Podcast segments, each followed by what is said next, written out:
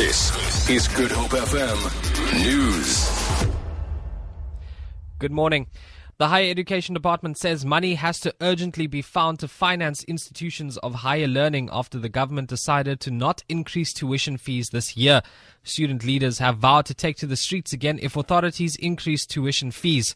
Higher Education Minister Blade Nzimande scheduled new, a news conference to address the issue of tuition fees was indefinitely cancelled yesterday.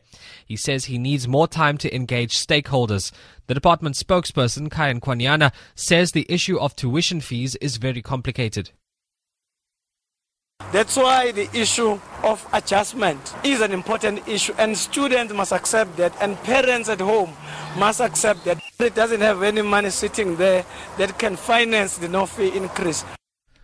Mayor elect for the Prince Albert new municipality in the Karoo Goliath Lottering says they want to strive for good governance. Lottering is one of the three mayor elects from the Karoo Gemeenskaps Initiative after they entered into a coalition agreement with the DA in four Karoo councils, including Laingsburg and Prince Albert. Lottering says they want to deliver quality services.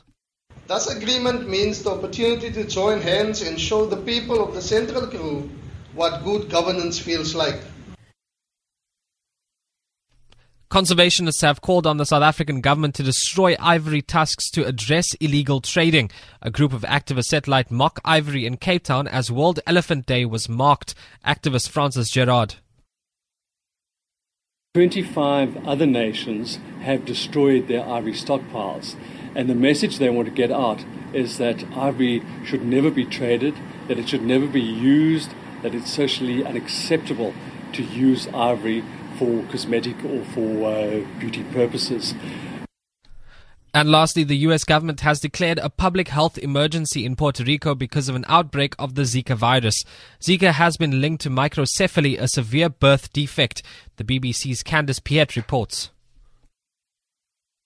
The declaration had been requested by the governor of Puerto Rico, Alejandro Garcia Padilla. It'll allow the U.S. territory to hire and train more public health workers to help with prevention and public education campaigns.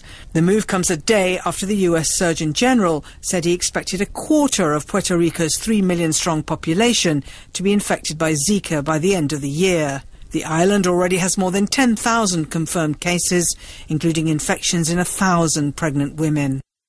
For Good FM News, I'm Andrik Shea Peterson.